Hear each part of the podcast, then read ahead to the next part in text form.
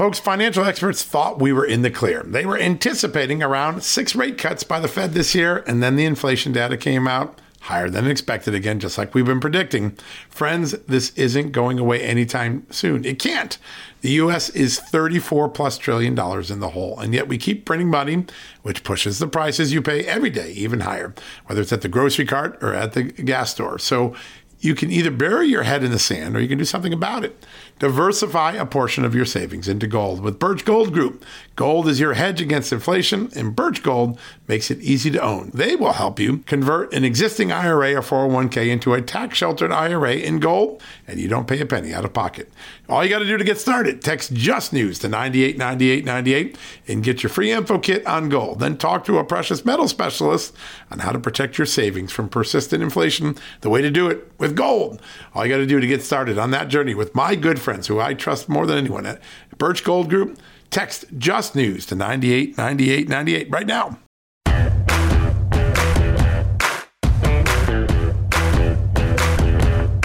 Hello and happy Sunday morning, America. This is John Solomon, and this is the latest edition of John Solomon Reports, a podcast from Just the News. So grateful you can join us for our now weekly Sunday brunch edition. We really enjoy having you. We've got a great show for you. We're going to get started right after these commercial messages. Folks, Field of Greens is the healthiest thing I do every day, and I want you on this journey with me. Why? It's literally one scoop a day. It tastes great. I love the fruit flavors particularly, and it's completely improved my life and my health. This is nutrition the way nature intended. When I began taking a hard look at why I wasn't feeling good and why I felt unhealthy, why I was gaining weight, why I was losing energy, it wasn't just because I had hit my 50s. No, it was because I wasn't getting the right amount of fruit and vegetables in my diet. And listen, I'm just too busy to go to the store, clean up the vegetables, cook uh, uh, vegetable dinners, and make sure I hit the fruit. A field of greens stepped in. One scoop of powder in my drink or on my eggs in the morning, and boom, I was off and feeling better. And suddenly I was losing weight. I was sleeping better. My metabolism went up. My blood sugar went down. My cholesterol went down and my weight went down. And my doctor said, Hey, whatever you're doing, keep it doing. You know what that is? It's Field of Greens. That's what I've been doing. Field of Greens is radically different. Each organic fruit and vegetable was medically chosen to support heart and vital organ health. I trust Field of Greens to keep me healthy. I promise you, you're going to love this product. But if for any reason you don't, they'll give you 100% money back guarantee. Now, you're going to get 15% off your first order plus free rush shipping because of the incredible partnership we have here at Just the News with Brick House Nutrition, and of course, Field of Greens. All you got to do to take advantage of this offer, visit fieldofgreens.com and use the promo code JustNews. That's promo code JustNews at fieldofgreens.com. Don't wait. Go to fieldofgreens.com today. Use the promo code JustNews for 15% off. As you write your life story, you're far from finished. Are you looking to close the book on your job? Maybe turn a page in your career? Be continued at the Georgetown University School of Continuing Studies. Our professional master's degrees and certificates are designed to meet you where you are and take you where you want to go. At Georgetown SCS, the learning never stops, and neither do you. Write your next chapter. Be continued at scs.georgetown.edu slash podcast. He's the chairman of the House Oversight Committee, and he joins us for the great state of Kentucky, Congressman James Comer. Congressman, great to have you back on the show. Great to be back. You had a big announcement today. We want all of our uh, viewers to hear this. You're going to bring some spe- uh, free speech uh, legislation to Congress. You had some hearings. You showed us how closely the federal government was aligned with big tech and censoring Americans' opinions. Now you got the solution in place. Tell us about these pieces of legislation. We have a bill that uh, is protecting speech from Government Interference Act, uh, and it simply expands the Hatch Act to include for social media and the internet uh, and for government employees not to be involved in suppressing free speech. Uh, just exactly what we saw happen with the FBI at Facebook, Twitter, Google, YouTube, all the different social media platforms. The FBI was going in uh, that we learned through the Twitter files was, had a whole unit of at least 50 agents that met regularly. They met so often that they were paying the social media platforms with our tax dollars for their time so that they could help them uh, determine what needed to be censored and who needed to be kicked off the platform. That's not what the government's role is. The government should never be involved in that. The Hatch Act says government employees aren't allowed to be involved in political activity. Well, this expands it to include suppressing free speech as well. I'm hopeful that we'll get a lot of Democrat support and that this bill will make it out of the House with momentum heading into the Senate to where we can get uh, 60 votes in the Senate for passage. That's a big deal indeed. Absolutely. And sir, I'm going to give Democrats, Democrats the benefit of the doubt and say, yeah, they're going to support this. So if this makes it out of the House and the Senate, it gets passed. Practically speaking, what does it look like for consumers? For users of social media, does it mean that they won't have their posts suppressed and taken down? What what does it look like from a practical perspective, from or from a from a taxpayer's perspective? Well, for one thing, if a government employee is caught trying to do that again, then they can be terminated. Right now, we can't hold these government employees accountable because they say, well, the law didn't include social media activity, they include the internet. Uh, this makes it very clear that uh, government employees are not allowed to be involved in censoring free speech. Uh, you would think that the law already included that, but somehow, w- the, with our justices the way they are today, uh, there's a loophole. This changes the mm-hmm. loophole. And I think the American people w- need to have confidence that their taxpayer dollars aren't going to fund liberals who are suppressing their speech. And if I'm a liberal, uh, who's to say that a conservative doesn't become president someday and do the same thing to liberals? So this should be bipartisan legislation. Uh, it'll save tax dollars because the FBI won't need to have uh, 50 full-time agents doing nothing but policing Twitter posts on our social media platforms. Yeah, so important. Uh, someone said it to me today a little change in language with a big protection for the American liberty uh, of free speech. A tremendous opportunity. Great people really excited about this legislation, sir. I want to turn to Hunter Biden. He doesn't seem like he wants to cooperate much with your investigation. I don't think we're surprised by that, given the last few years. The big question will you subpoena him? Is it time to compel him to start producing evidence? Well, we're going to start subpoenaing different uh, entities that have information. Uh, we know individuals. Many are cooperating with us now, but others uh, not so much. Uh, we're going to start subpoenaing people in the private sector. We're going to start subpoenaing financial institutions uh, to get us the information, and then we'll go from there. But John, if I were Hunter Biden and, and I'm as innocent as his lawyers and the little hit guy that works in the White House that attacks me every day, uh, says he is, then I would want to clear my name in front of the House Oversight Committee. I mean, he's got 20 friendly people on the Oversight Committee. It's not like the January 6th committee where the entire deck was stacked against you. I mean, the Democrats are clearly going to defend the indefensible uh, with respect to Biden family influence peddling. So he could come in front of the House Oversight Committee right now and defend his good name. He would have 20 Democrats that would that would definitely support him, and he could make 26 Republicans look bad if if all this information we have from his laptop, all the emails that were in his own words, all the audio that his own voice, if you know for some reason we're misinterpreting that, then then he could make us look bad. But uh, we all know that this family was involved in influence peddling, and this administration is doing everything in its ability to try to block oversight. We have other avenues that we're confident we're going to get information, and luckily we have a lot of people that were involved in the Hunter Biden orbit that are that are coming forward working with us now. Yeah, that's big news. Sir, you just mentioned some of these other means by which you can get some information. One of which I believe is uh, you're calling on Vuk Jeremic, Serbia's former Minister of Foreign Affairs, to discuss his relationship with Hunter Biden. I know that this was as a result of testimony in relation to right. Patrick Ho's case, who I think ultimately went down for bribery and money laundering. What information do you think he has that's going to be valuable to your investigation? Well, the information with Patrick Ho, who is a partner of Hunter Biden's, and we believe Joe Biden, because this is the entity where Joe was uh, apparently the big guy, according to two people that were involved in the deal, that big guy that was going to get 10%.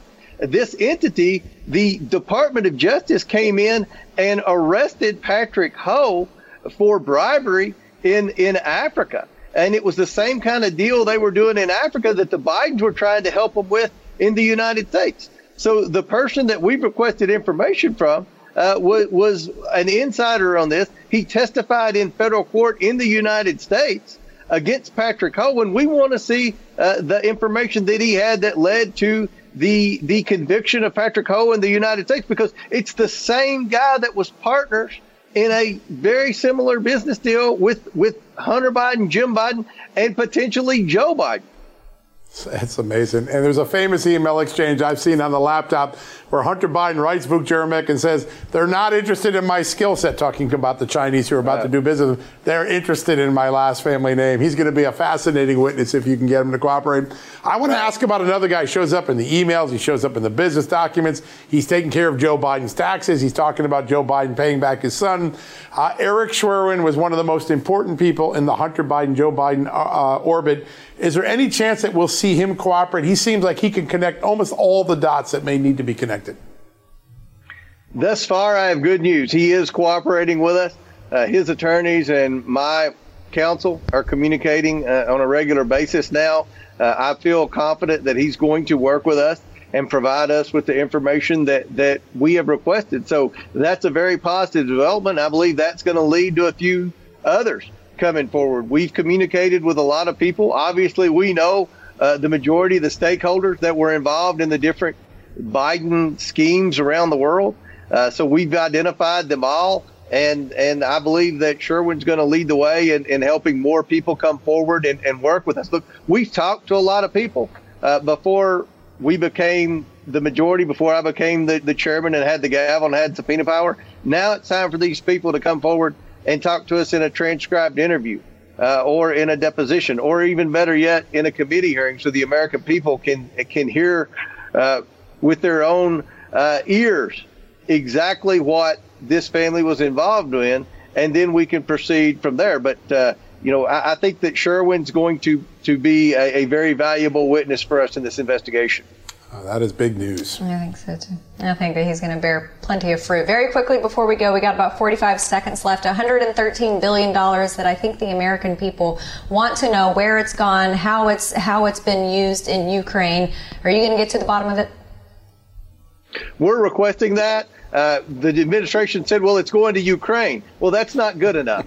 Uh, in you know the the Ian Sams, who's the hit guy in the White House, who attacks me every day, attacks Jim Jordan for having the audacity to provide oversight for this administration. He can't understand why in the world it's my business where 113 billion dollars is going in Ukraine. We want to know exactly where it's going, and we want to verify that it actually went to where this administration said it's going. So we're a long way from being transparent with where these funds are going, but we're not going to let up, and hopefully we'll get answers for the American taxpayer. All right, folks, we're going to take a quick commercial break. We'll be right back after these messages.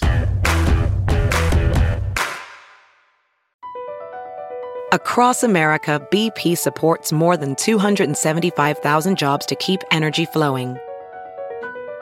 Jobs like building grid scale solar energy in Ohio and producing gas with fewer operational emissions in Texas. It's and, not or. See what doing both means for energy nationwide at bp.com slash investing in America. Welding instructor Alex DeClaire knows firsthand how VR training platforms like ForgeFX can help meet the demand for skilled workers. Anywhere you go look, there's going to be a shortage of welders. VR training can help welding students learn the skills they need to begin and advance in their career. The beauty of virtual reality is it simulates that exact muscle memory that they need. Explore more stories like Alex's at meta.com slash metaverse impact.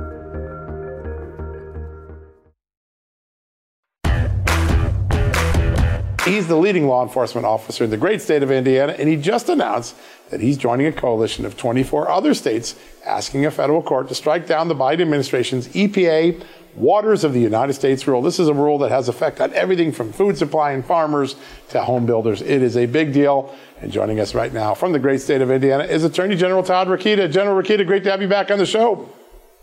Hey, John and Amanda, great to be with you.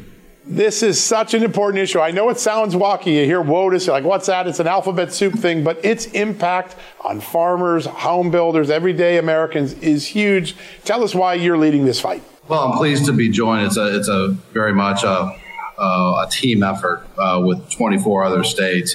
This is something, John and Amanda, that we've been fighting ever since I've been in Congress uh, in, in 2011 uh, under Obama, President Obama's administration was really uh, taking liberties in the, in the in the bad sense of the word, how they were interpreting, how their EPA was interpreting uh, what a navigable water is. So there's a term in the law that the EPA and the Army Corps of Engineers have jurisdiction over navigable waters. And starting with the Obama administration, they they they defined navigable waters not as Lake Michigan, not as the Ohio River, uh, to uh, Indiana bodies of water that we're familiar with, or even the oceans. They they were defining navigable waters as streams or ditches in a farmer's North 40, or even standing.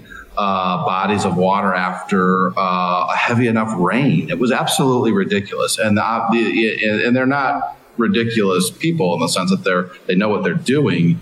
They just want a jurisdiction over more and more of people's private property, right? For the socialist control reasons that we all know and fear.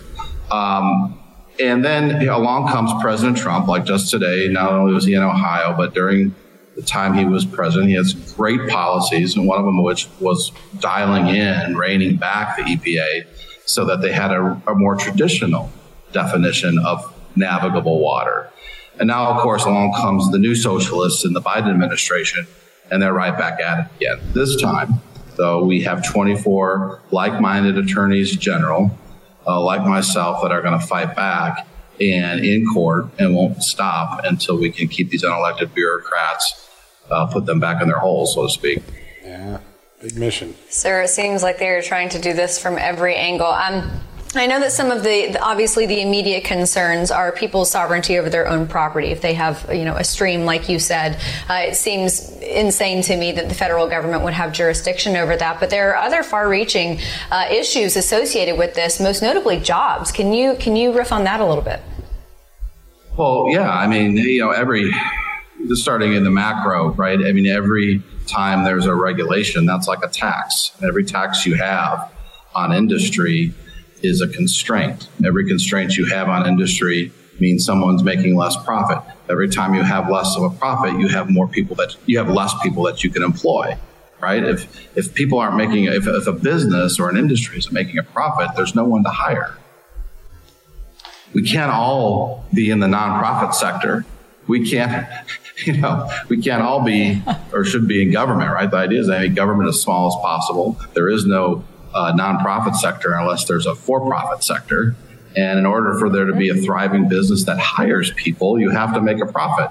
And every time one of these these liberals, these socialists come by and try to strangle a private industry, a private business, it's really a tax. And, and, and that means you're hiring less, you're doing less, you can move less. So that's basically what this is here and what, what's going on. If you make people's private property less valuable by putting all these government regulations on it because, geez, it rained hard last week and there's a standing pond uh, on this farmland or on this business's land or, or, or whatever. You're, you're divesting people of the wealth and the opportunity they have in the private ownership of land, right? And that goes right to the Communist Manifesto, right? Socialists hate private ownership of anything. They think uh, the land and everyone else's property, real or not, or personal property, belongs to the collective. And this is a way to make a taking, really, of that private property. Such a good analysis, really well put. Uh, sir, another place in Indiana, and you are leading, is in fighting the environment, social governance movement, ESG. Uh, you've gotten behind a law in your state that, that would codify that the retirement system there could only uh, must prioritize the financial returns ahead of any of these ideological concerns. A big way of protecting people's retirements, isn't it? Yeah, it sure is. And Indiana's they're they're trying upstairs right now. I'm talking to you from my office in the, in the Indiana State House, and right now they're in session up on floor three. And I got to tell you, I don't know about the future of that bill. Um, it seems like there's a couple folks around here that are taking their lessons from the federal government. And all of a sudden, which was a common sense idea, making sure that we, uh, our, our, our state investments focus solely on the highest rate of financial return as the primary and really the sole fiduciary duty. Well, uh, the fiscal analysts, again, unelected people, you could call them bureaucrats, came back and said, oh, that's going to cost $7 billion, right? So following ESG and not following your financial return rates is going to cost you $7 billion. Wow. But in fact, or, or, or yeah, or no, no, excuse me. Following, I had that backwards. Following your finan- your your your highest rate of financial return is going to cost seven billion dollars. Following ESG principles won't cost you seven billion dollars. That's absolutely ridiculous on its face. Yeah. Uh, regular Hoosiers, and I'm sure most of your viewers don't believe that when they hear it because it's ridiculous. Yeah. If you focus on the highest financial rate of return, that's going to make you more money. If you focus, if you disregard the financial rate of return and simply focus on, oh, this company has enough women on the board or enough black people on the board. We're going to invest there. Or this company, even though it loses millions of dollars or it costs millions of dollars more per year, we're going to make sure that they have a net zero carbon emission and we're going to invest there. That's ridiculous. Yeah. It is. If, yeah. if, your goal is to return a financial, a good financial rate. So uh, hopefully the lawmakers here see through it and then, you know, whether or not they do that, though, I'm pleased to be joined with another 20 states in leading a fight against the Department of Labor on ESG principles. And happy to talk about that at some Huge. point. Huge one. Yes, sir. Yeah, and I and I kind of feel like no matter how progressive you are when it comes to your money and your investments, you're going to prioritize that over wokeness. You're going to throw wokeness under the bus very quickly. Though we got about 45 seconds left. Another common sense issue there in Indiana, this parental rights bill that would require teachers to inform parents of students who want to change their gender identity or their name. Is this going to go through? Yeah, hopefully. We had big protests here at the State House again, unbelievably.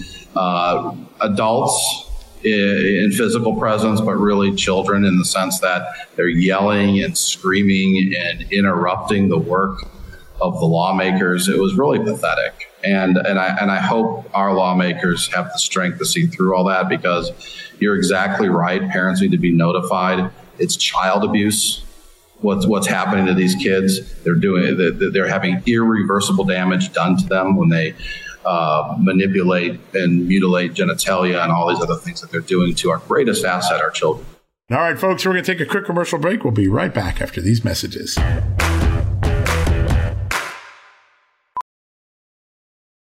VR training platforms, like the one developed by Fundamental VR and Orbis International, are helping surgeons train over and over before operating on real patients. As you practice each skill, the muscle memory starts to develop. Learn more at meta.com slash metaverse impact. Have you heard you can listen to your favorite news podcasts ad-free? Good news. With Amazon Music, you have access to the largest catalog of ad-free top podcasts included with your Prime membership. To start listening, download the Amazon Music app for free or go to amazon.com slash ad-free news podcasts. That's amazon.com slash ad-free news podcasts to catch up on the latest episodes without the ads. From the great state of Arizona, Congressman Andy Biggs. He joins us tonight. Welcome back, sir. Hey, thanks, Amanda. Thanks, John. Good to be with you. We, you know, you're you're one of our favorite members of Congress, especially with respect to the border and border security. So I know you've got eyes and ears on the ground there in Yuma. Give us an idea of what you've learned. So we, we were able to, to go on an, an evening tour to see the infrastructure where the fences have been built and what a difference they've made, and then the gaps that are there um, and and really kind of explore that both on the southern side of our border and the western side because we have some to the west uh, with uh, uh, Algodones and and some other parts of Mexico. So that was good. And then today we've been meeting with uh, farmers, ranchers, uh, uh, local business people, uh, local. Um, elected officials. We've met with border patrol agents. We've met with the food bank folks and we we uh, also went to the hospital and talked to. Uh, uh, staff and the director of the local hospital, which has been overrun uh, because of the border crisis. Yeah, how important to hear those words from the front lines because in Washington we hear everything's okay, nothing to look at there, everything's fine. Joe Biden's got this under control. Congressman, I want to ask you about something because I think the media may have taken this one hook, line, and sinker in the last few a few days. Joe Biden said he's making a major change to the amnesty program, and uh, anyone who uh, comes from through a third country won't get into the country. But then you read the fine print, you realize well, actually everyone can get in the country. All they have to do is fill out the app and then they're let in. Was this a head fake or a mirage by the Joe Biden administration? Uh, absolutely, um, because they were they were they were losing the narrative battle on it. Americans understand that it's a crisis, so so they put together this new parole, which, by the way, the way they've constructed it is illegal. It violates the law because that's what they're doing. They're granting parole to these people, and so if you register for their app, you sign up for the app, you get it and and uh, you can get in there. But but the bottom line is, um, you're getting going to get the same number of people in. They're just going to recategorize them in, different ways, and uh, it, uh, it all gets to their their their ultimate goal, which I think is evidenced by this, is the more efficient facilitation of allowing illegal uh, aliens to come into the country and be transmit uh, transported wherever they want to in the United States. Mm. Oh, dereliction of duty. It's unbelievable. Sir, we've been talking a lot and hearing a lot about uh, surveillance balloons lately, but a different type of surveillance balloon. Uh, last segment, we had House Oversight Chairman uh, Comer on talking about the $113 billion that went to Ukraine, and we have no idea how it was spent, where it was spent, and what's, what's the status of that funding. $113 billion, however, could go a long way in buying surveillance balloons, but we are going from 12 to 4 at the behest of DHS. That happened uh, at the end of fiscal year 2022 back in October. What, what do these surveillance balloons look like? How effective are they? And how devastating is it that we're cutting it by effectively 60%? Well, it's it's it's a very dangerous thing. So uh, an aerostat is a small. It, it looks kind of like a small blimp, actually, and they they they put them up and, and they're tied and they're pro- they're providing uh, data and surveillance information to um, uh, the, the the border patrol who's who's got to do that. Now, what what people need to understand is they're literally and and this came out in testimony in the oversight committee just two weeks ago. At the same time, we're re- removing aerostats. The cartels uh, who control our border are actually increasing the number of drone uh, attacks across uh, our uh, the border. So it, it's in the neighborhood of tens of thousands of, of drone uh, and aerial surveillance done by the cartels uh, on a regular basis. And why?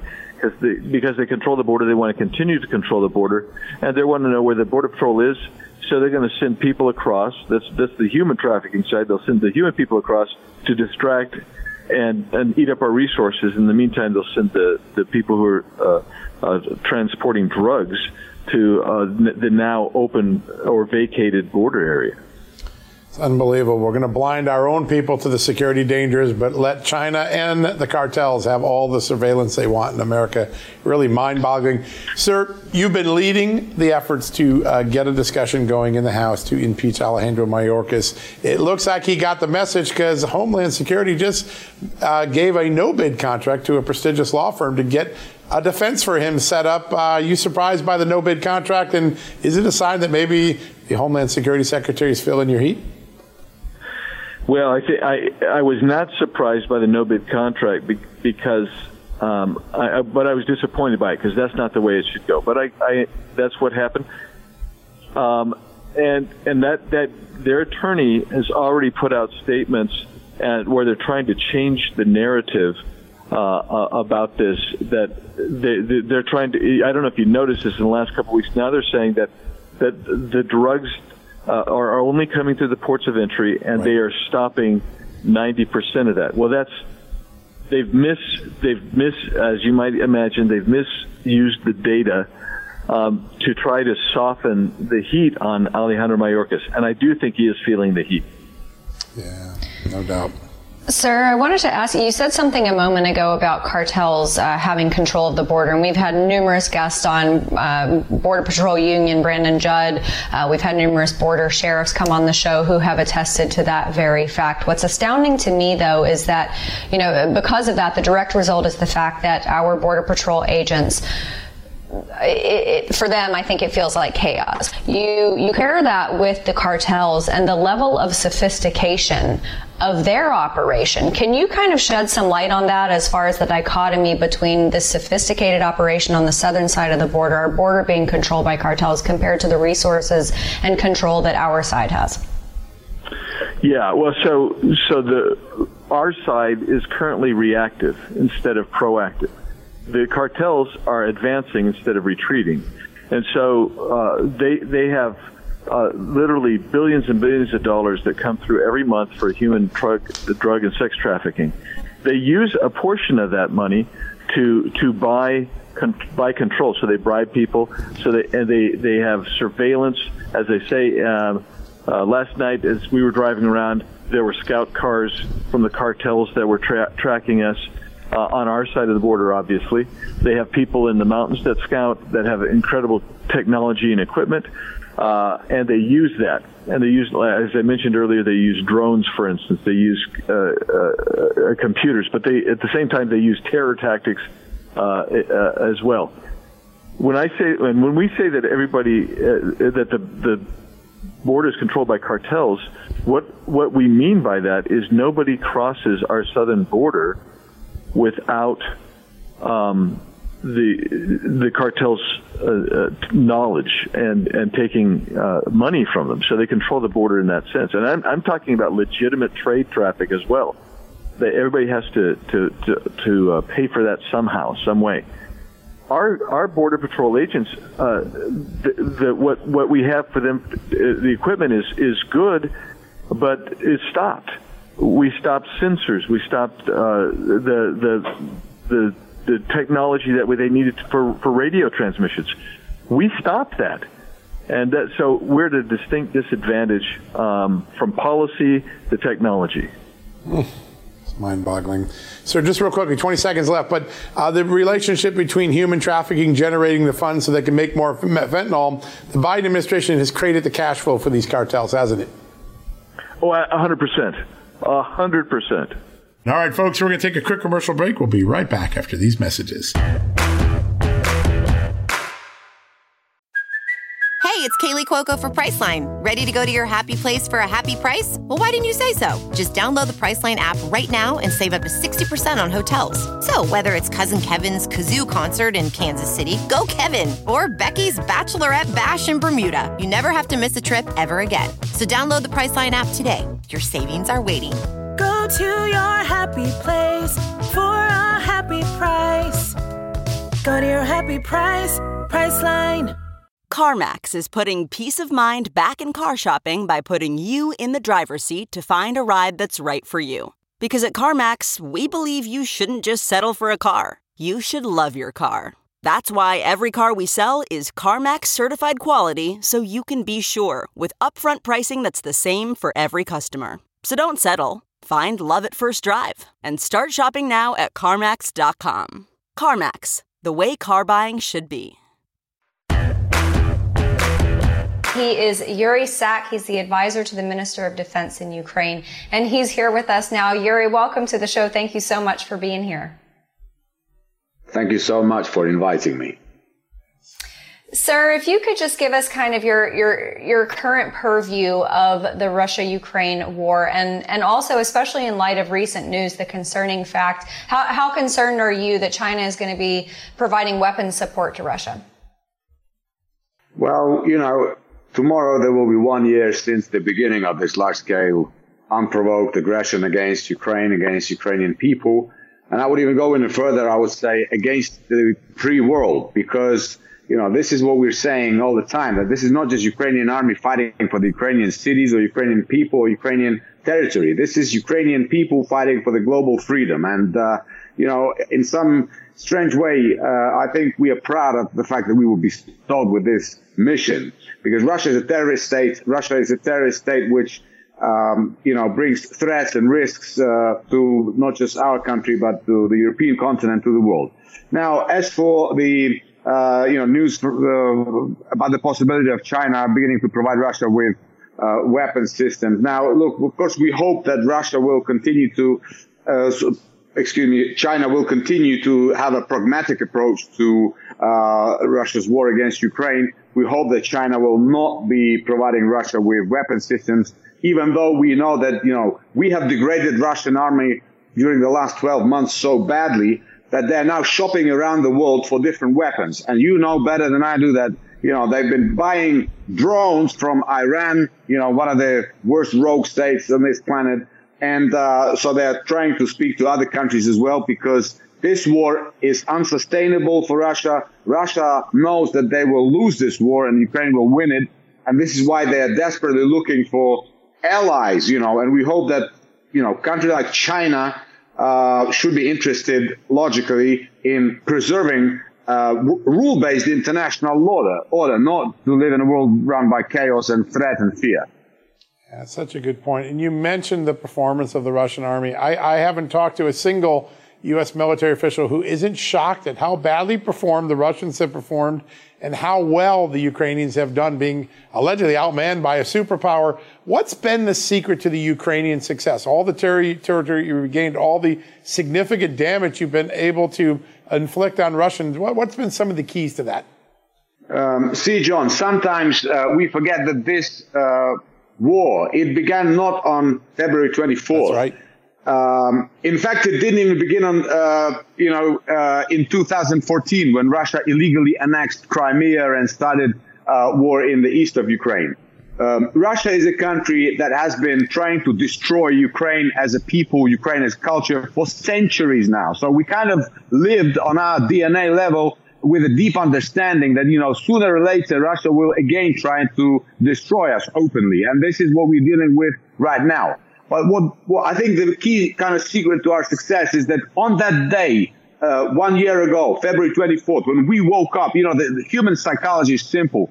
When faced with a threat or a risk, uh, you go either to fight mode or flight mode. So we came together as a nation and we went straight into the fight mode.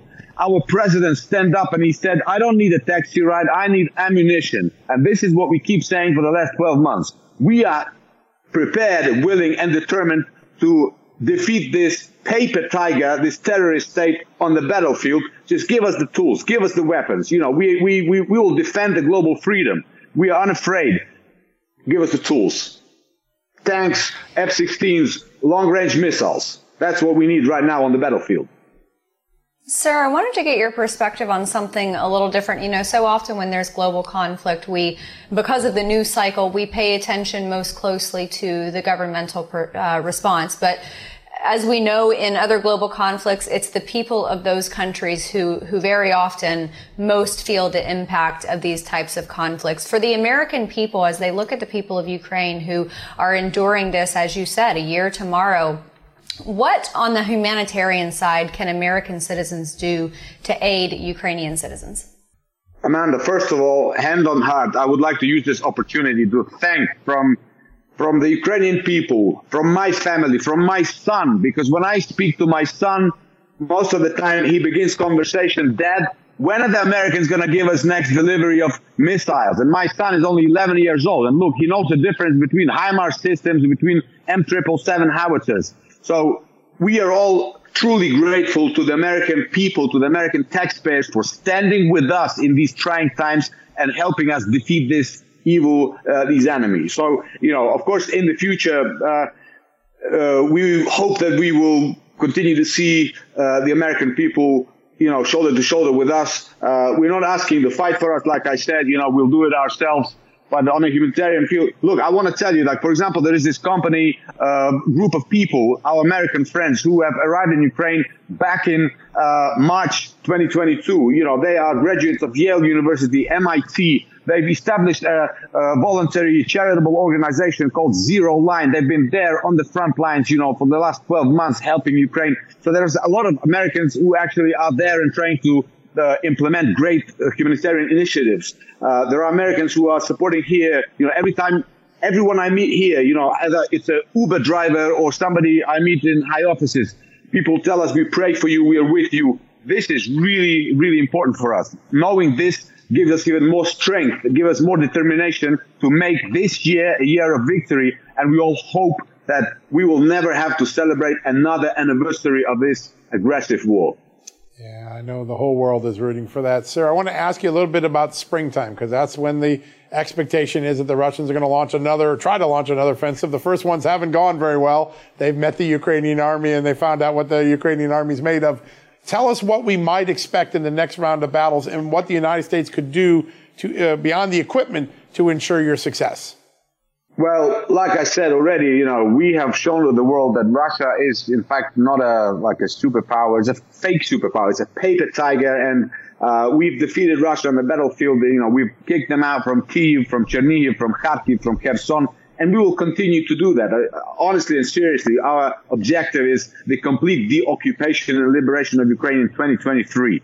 Now, of course, whether they have anything else they could pull out of their hat, you know, any hidden rabbits, I don't think they can produce any hidden army which is kept somewhere secretly in Siberia and all of a sudden it will appear on the front line. You know, they've done their mobilization um, it resulted in nothing. You know, in the last six months, they've not had any military success on the battlefield. The only thing they've been able to capture was actually the ruins, effectively, of the city of Soledar. It's a mm-hmm. small, tiny, almost village. So, uh, you know, at the same time, we must not underestimate our enemy because, you know, if they continue with that mobilization, if they send, I don't know, three to 500,000 people on the front lines, if they engage other countries who we hope will, you know, not be uh, involved in this conflict. But you know, there's Belarus there, who is uh, anytime could become a frontline.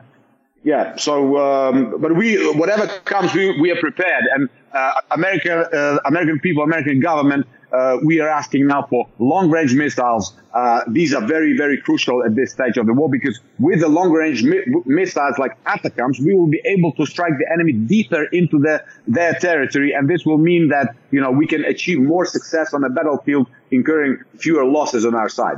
Yuri Sak, advisor to the Minister of Defense in Ukraine. We know you are a very, very busy person, so we're going to let you go, but we hope you stay well and be safe and you're back on here. Welcome back on here anytime. Thank you so much. I'm sure I'll be back. Have a great day. All right, folks, we're going to take a quick commercial break. We'll be right back after these messages. Ready to elevate your home? Picture this central heating, a cozy fireplace, or your dream walk in closet. Build a backyard oasis, go green with solar panels, or start a business. It's all possible with Figure's home equity line of credit. Unlock up to $400,000. Apply online in five minutes. Funding in as little as five days. Head to figure.com and transform your home. Figure Lending LLC, DBA Figure, Equal Opportunity Lender, NMLS 1717824. Terms and conditions apply. Visit figure.com for more information. For licensing information, go to www.nmlsconsumeraccess.org. Joining us right now, the former congressman from the great state of Illinois, Congressman Rodney Davis. Sir, good to have you back on the show. It's always great to be back with you, John and Amanda. It is such an interesting moment. Congress uh, have, has so many things going on. You've got these oversight hearings, you've got the debt ceiling, you've got uh, negotiating cooperation from some key witnesses around Hunter Biden, and you have the border. Uh, a bunch of folks led by Jim Jordan, they go down to the border. Democrats don't show up, just like they didn't show up in Ohio originally for the train crash. What message are Democrats sending to middle America? Well, I'm glad Kevin McCarthy took a group of our freshmen down to the border not too long ago. Uh, my good friend, too, Jim Jordan, took a group of judiciary Republicans down there. But I do have to give some credit to Hakeem Jeffries and to Henry Cuellar. Henry's a good friend, represents the area across from Laredo, Texas. Uh, Henry has been a, a good conservative vote on some Republican issues, but Hakeem did go with Henry. But where are the rest of the Democrats? Why can't they get a group of Democrats to go witness what's happening at the border, to actually send a message to Joe Biden to finally do something?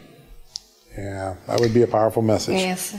Yeah, and Congressman Cuellar has has done a great job, I think, in aiding Republicans and shedding light on that. I wanted to switch gears to something that I think also needs quite a bit of light shed on it. Uh, Speaker McCarthy has reportedly released thousands of hours of footage from January 6. Now, this took place at the Capitol. It is the People's House, and considering what uh, we have seen in recent history as far as malicious prosecution and targeting of opposition, I think that more transparency is is better. But Democrats have called this a grave, what do they call it, a grave breach of security. Where do you fall on that? You know, this is Kevin McCarthy, our speaker, living up to the commitment he made long before he ever became speaker.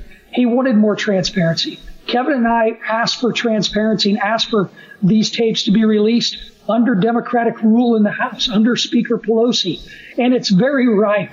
These hypocrites in the Democratic Party in the House, they're talking about security issues. They are the ones who, through their own partisan select committee, the January 6th select committee, released footage of Vice President Pence being evacuated from the Senate floor.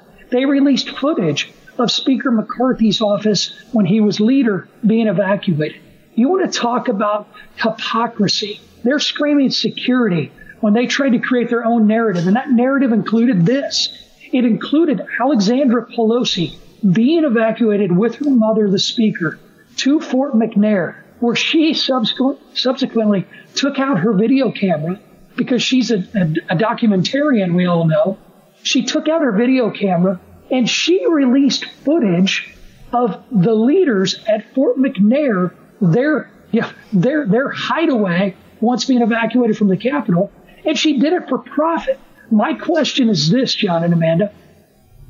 Was she given access to these thousands of hours of video to selectively release them in order to make sure that her documentary that she's getting paid for was going to not be overshadowed by the release to the public of this information many months ago. Boy, that is a great question. I don't think we knew a lot about that. We're going to dig into that one a lot, sir. Uh, you've had a chance to look through some of this security footage. I know you had a lot of concerns about the security footprint that the Capitol Police put forward compared to the intelligence warnings they had. As this becomes more and more public, what are some of the things we should be looking for to learn from and to make a better and more secure Capitol for the future? Well, you're finally going to see accountability. The Committee on House Administration, led by now Chairman Brian Steil, Brian is going to actually uh, he, he's going to bring in the security officials and make sure that that committee of jurisdiction, now that the Republicans are in the majority, that they they actually ask the questions as to what failed.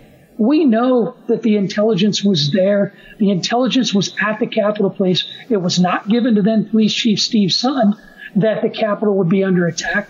But now, under oath, these House officers are going to be able to tell the American people what went wrong and what they're doing to make sure that it never happens again.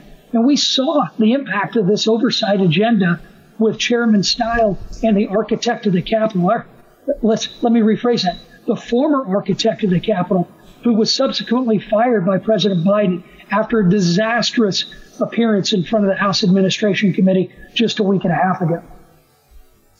Yeah.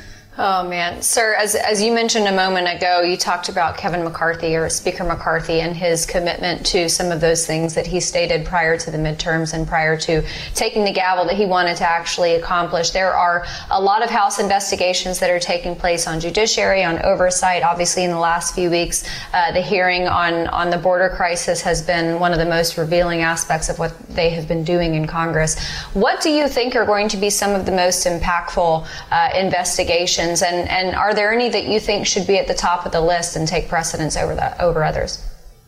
Well, the ones you just mentioned, along with uh, finding out how we can ensure that the Capitol will never be attacked again, uh, making sure we hold our own security apparatus accountable. So that's House administration, that's judiciary, that's oversight. Let's not forget about the oversight agenda that's going to happen in the rest of our committees.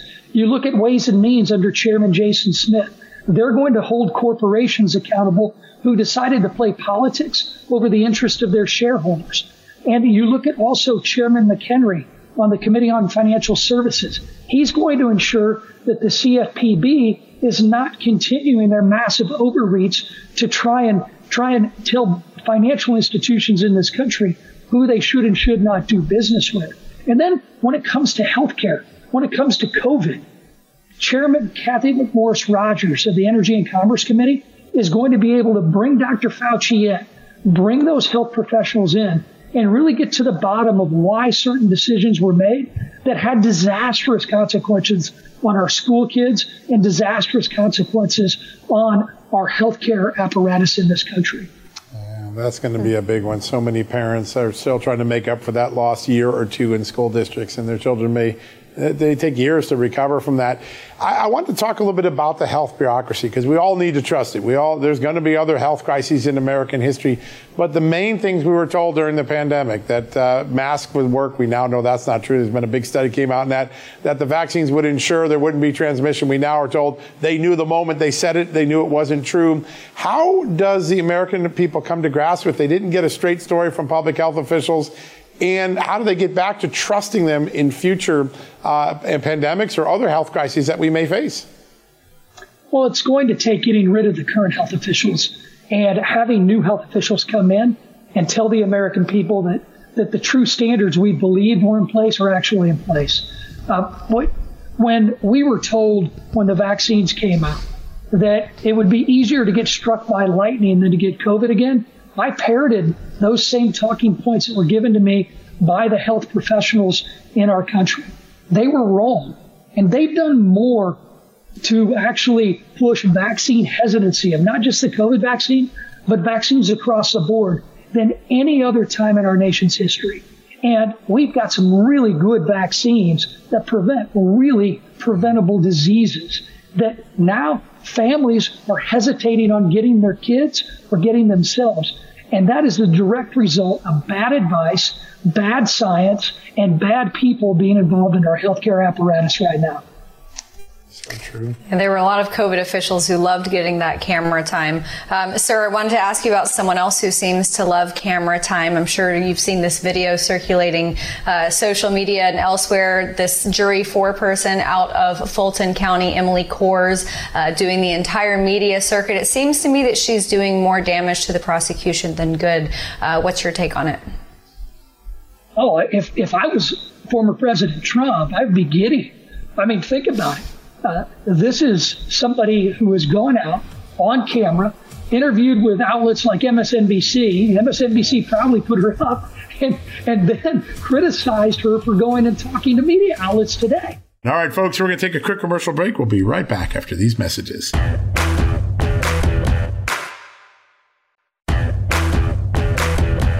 Back, everybody. Over my career, I've been able to work with some amazing journalists every day. I get to come in and work with Amanda Head, proof that I really have such a blessed opportunity. But our next guest, I had a chance to write a book, co- co-write a book with, and I've done a lot of digging. I have to say this about Seamus Bruner. He makes the hard work of going through documents in computer databases and, and old filings downright fun. It doesn't sound fun unless you get in a room with him. He knows how to dig up some of the biggest and best stories in America. He works at the Government Accountability Institute with my good friend Peter Schweizer, and he joins us again now. Seamus, great to have you on the show again.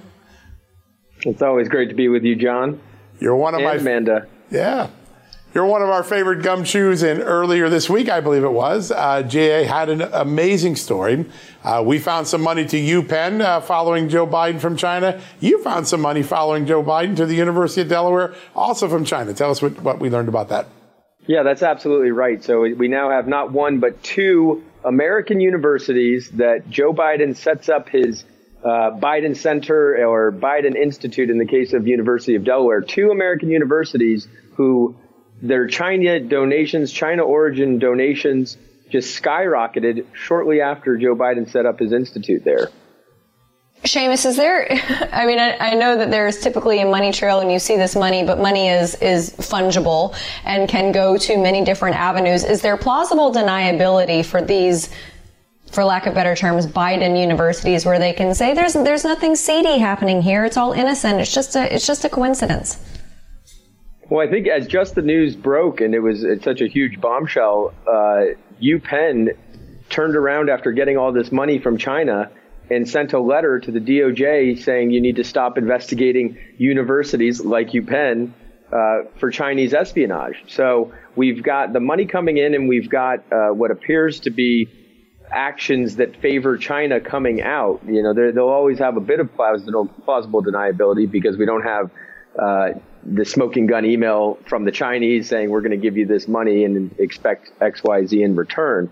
But the numbers themselves are, are just staggering. I mean, as, as Just the News reported, the UPenn donations got up into the tens of millions after Biden's institute, Biden Center was set up there. What's really interesting about the University of Delaware case is uh, Delaware had never, University of Delaware had never gotten any money from China before Biden sets up his institute, and then after it, it goes up to as high, it goes up to 6.7 million, and uh, at least three checks in that total came directly from the Chinese government. So that that is a little different from UPenn. UPenn just got China money, not clear or not sure that it was China government, but we are certain that the University of Delaware got money directly from the Chinese government, according to their own reporting. Amazing reporting and uh, very little subtle about those transactions. Um, I know there's always the question of possible deniability. I thought Amanda hit it on the head. The Chinese work with smoke and mirrors and so, but there's one thing that we now have absolute visibility on. There's a moment when Hunter Biden is starting to get into the business of uh, doing work with China, and he writes one of his colleagues and says, uh, listen, they're not interested in my skill set. They're interested in my last name. Hunter Biden knew that he was trading on the family name, and that was the cash credit card that the family had to enrich itself. That part of the story is not in doubt, right? Not at all in doubt. I mean, there's more sources on this than we can shake a stick at. So uh, you've got Tony Bobulinski, who has uh, attested, testified to the FBI that Joe Biden knew absolutely had intimate familiarity with the Biden family di- business dealings, particularly relating to China. Um, and then you've got all of these messages, these letters, correspondences, where uh, Ch- Hunter's Chinese business partners say, "Give my regards to the Biden family." You've got one message where uh, Hunter Biden is saying that people want to do business with him and the Biden family, not just him, but also the Biden family. So uh, it's hard to it's hard to keep count, but I, I would say at least a dozen influ- uh, instances where Hunter Biden and his business partners refer to the Biden family.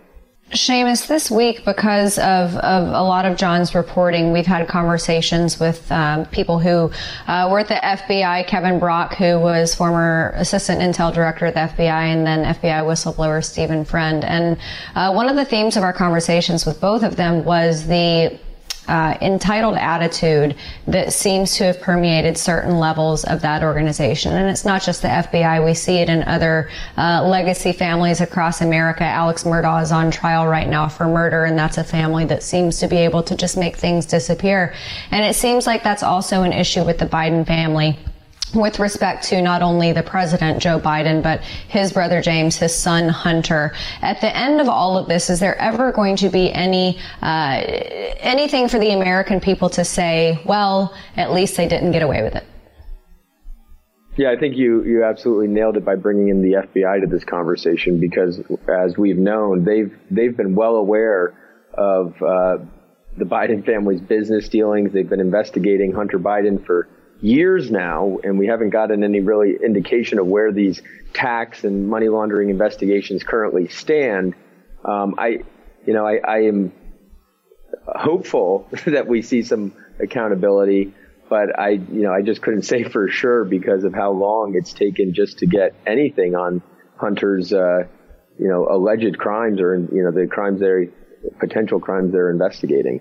Yeah, it's amazing because so much of the evidence is sitting out and open. It's not a mystery what happened. Taxes were not paid for years. If you and I did that, we'd be in some big trouble.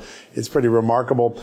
Uh, Seamus, I want to talk a little bit about uh, the congressional investigations. We've seen over the last several days James Comer move closer and closer and closer towards the subpoena of the Biden family members for not complying. Uh, there was an in- interesting request for information from a Serbian politician. he went by, the, I think, the nickname Vuk. Tell us what you know about Vuk and Hunter Biden. Yeah, so uh, Vuk Jeremic is the former UN General Assembly president. Uh, he's actually the third. There's three UN General Assembly presidents who Hunter's business partner Patrick Ho. This is the so-called spy chief, who Hunter refers to as the the spy chief. Vuk Jeremic. So he's he's this previously uh, UN official. Um, there's two other UN officials who Patrick Ho has, according to his indictments, sent bribe money towards. um, uh, Vuk Jeremic received approximately $5 million from CEFC related entities. Uh, so Vuk is the guy who Patrick Ho starts funneling money, CEFC money to Vuk. Vuk is the first person really to contact Hunter Biden about the CEFC deal. Wow. So uh, yeah, there's a lot more to come about Vuk. It's hard to believe, but that wraps up another edition of John Solomon Reports, the podcast from Just the News. I'm really grateful that each of you could join today. Now, one reminder, a lot of people say, Hey, John, do you have an app at the Just the News? And the answer is we sure do. And not only do we have an app, it's in the Apple store. It's also in the Android store. It allows you to take the Just the News experience and go in three different ways. You can watch our videos and television shows. You can listen to this podcast and many others like it, like Victor Davis Hanson, or you can read the stories that we do a day, 50, 60, 70 stories a day of the breaking news, investigative reporting, accountability reporting. Go to the iOS app store or the Android store today. Download the Just the News app. Read, watch, listen. Three great ways to experience the Just the News content and to join the Just the News family. And if you really want to get involved with the family and say, Hey, I want to support your investigative reporting, John Solomon. I want to support the great reporters and the producers and the bookers and everybody that works to make the Just the News experience possible. You can do something really inexpensive that makes a big difference. All you got to do is join the Just the News VIP club. That's right. What do you get for the VIP club? First off, ad free experience on the website and on your newsletters. No ads, no dancing videos, no autoplay videos an ad-free experience on Just the News 24-7. Plus, once a month, you get to hang out with me at justthenews.com. We have a town hall. I sit and answer your questions for an hour. We talk about issues you care about. We cover topics that the other media aren't covering. It's an incredible experience to join the family the immediate family of the Just the News team. Great opportunity. Sometimes we bring in our reporters. It's always a delightful time. If you want to get involved in that, go to justthenews.com slash subscribe. Justthenews.com slash subscribe. Quick way to get into the club. It's $4.99 a month, $44.99 a year. Great way to support our journalism, make a difference, and get an enormous benefit yourself. So go check it out today. All right, folks, that wraps up our weekend editions of John Solomon Reports, the podcast from Just the News. God bless you. God bless this incredible country, as he always has. We'll be back again on Monday for another edition.